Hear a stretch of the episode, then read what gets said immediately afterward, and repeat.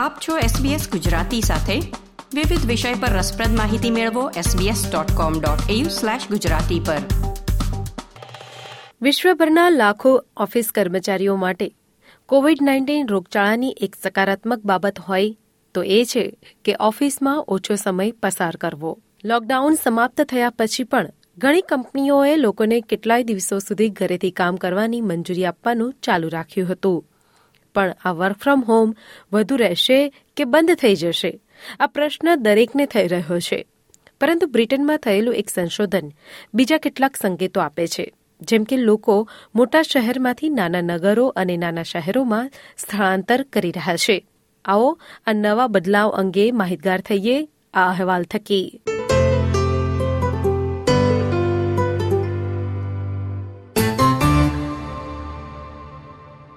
તમે કદાચ ક્યારેય બુલે સોલ્ટરન વિશે સાંભળ્યું નહીં હોય.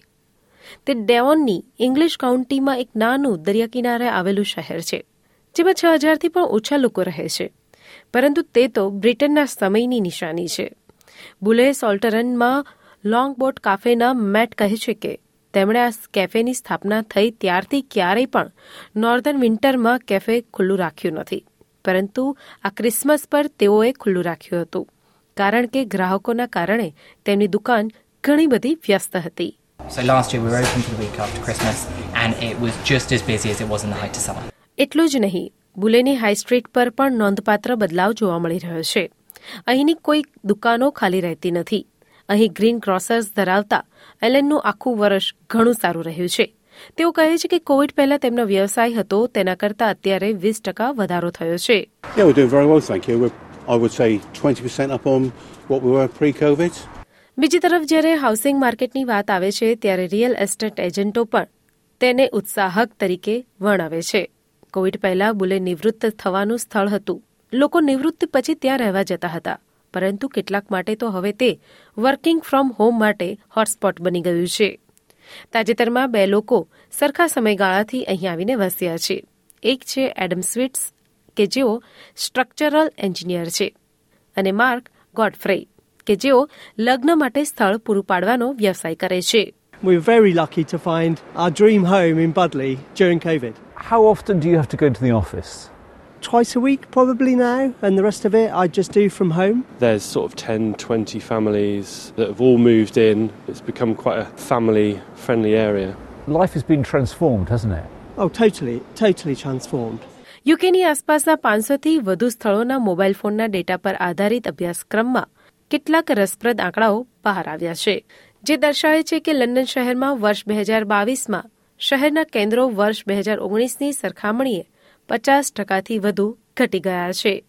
પરંતુ ઘણા નાના પડોશી શહેરો, નગરો, સ્થાનિક દુકાનો સાથેના ઉપનગરો અને બુલેઈ સોલ્ટરન જેવા જૂના જમાનાના નગરો આ વિશ્લેષણ મુજબ ઘરેથી કામ કરવાના આ નવા યુગમાં વધુ વ્યસ્ત બની ગયા છે અને એવું લાગે છે કે અહીં ઓસ્ટ્રેલિયામાં પણ આ પ્રથાની નકલ થઈ રહી છે વિક્ટોરિયન ચેમ્બર ઓફ કોમર્સના પોલ ગુએરા કહે છે કે પ્રાદેશિક ઓસ્ટ્રેલિયા પણ વૃદ્ધિ કરતું હોય તેવું લાગી રહ્યું છે We know the suburban office is actually going pretty well, and I've spent the last couple of weeks out in regional Victoria, which is also going pretty well. So I think the opportunity is to rethink what the CBD is going to look like.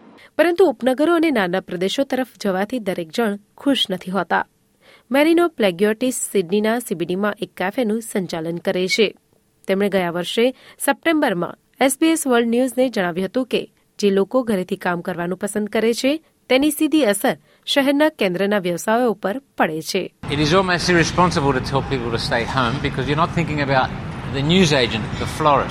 the chemist, and of course the humble cafe and restaurant owners.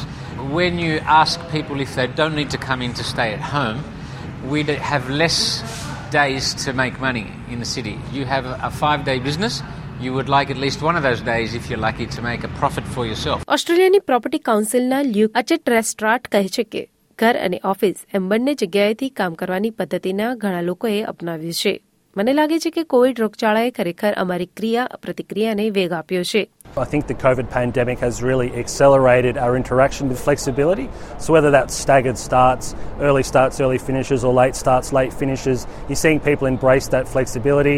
યુકેમાં થોડા અઠવાડિયા પહેલાની વાત કરીએ તો જો તમે London શહેરની મધ્યમાં સાંજના પાંચ વાગે વ્યસ્ત સમયગાળા દરમિયાન તમે એકલવાય અનુભવતા હો તો તમે એકલા નથી આવો અનુભવ ઘણા બધાને થઈ રહ્યો છે બ્રિટિશ પ્રોપર્ટી ફર્મ લેન્ડસેકના સીઈઓ માર્ક એલન કહે છે કે ઓફિસ ઇન્ડસ્ટ્રીએ હવે સ્વીકાર્યું છે કે આ એક નવું કાર્યશીલ સપ્તાહ છે What we see is Tuesdays, Wednesdays, Thursdays incredibly busy. Mondays, 50 to 60% of those days. Friday is almost like another weekend day. We certainly believe that there are going to be fewer people in offices for the longer term, and we're planning accordingly. અહીં ઓસ્ટ્રેલિયામાં ઘણા કર્મચારીઓને ચિંતા હતી કે Covid રોગચાળા દરમિયાન lockdown પછીની પરિસ્થિતિમાં ઉત્પાદકતા પર અસર થશે.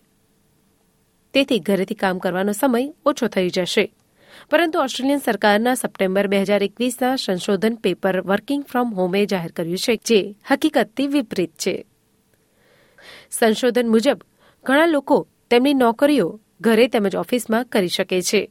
અને એવું પણ ઉલ્લેખનીય છે કે કંપનીઓએ પણ નોંધ્યું છે કે તેમની કંપનીએ ખર્ચમાં બચત કરી છે અને ખરેખર ઉત્પાદકતામાં વધારો કર્યો છે માર્ક એલન કહે છે કે બ્રિટિશ અનુભવોના આધારે નોકરીદાતાઓએ ઓફિસ બનાવવાનો પ્રયાસ કરવો પડશે જે ખરેખર તેમના પોતાના કર્મચારીઓને આકર્ષિત કરે. And if there's not many places to go and have lunch or go out with your friends after work, I think those places are going to cease to be relevant in their current form. ડેવનના બુલે સોલ્ટરનની નીચેના road પર આવેલી Ottery Saint મેરીમાં volunteer in નામની એક hotel છે જેના માલિક Mike down કહે છે કે અહીં આવનાર લોકોની સંખ્યામાં વધારો થઈ રહ્યો છે લોકો પોતાના કોમ્પ્યુટર અને કામની જગ્યાએથી બહાર નીકળવા માંગે છે થોડી અલગ જગ્યાએ રહેવા માંગે છે તેથી તેઓ અહીં આવીને રહેતા હોય છે on their own and the laptop or whatever, and we're so much busier. Yeah, massively busy. Thank God. ઘણા લોકો માટે ઓફિસ એક એવી જગ્યા બની ગઈ છે કે જ્યારે આપણે ઈચ્છીએ ત્યારે જવાનું. નહીં કે આપણે જવું જ પડે એટલે જવાનું. એસબીએસ ન્યૂઝ માટે એલએન લી અને બીબીસીના ડેવિડ સિલિટો દ્વારા પ્રસ્તુત અહેવાલ એસબીએસ ગુજરાતી પર તમે સાંભળ્યો. મીરાની મહેતા પાસેથી.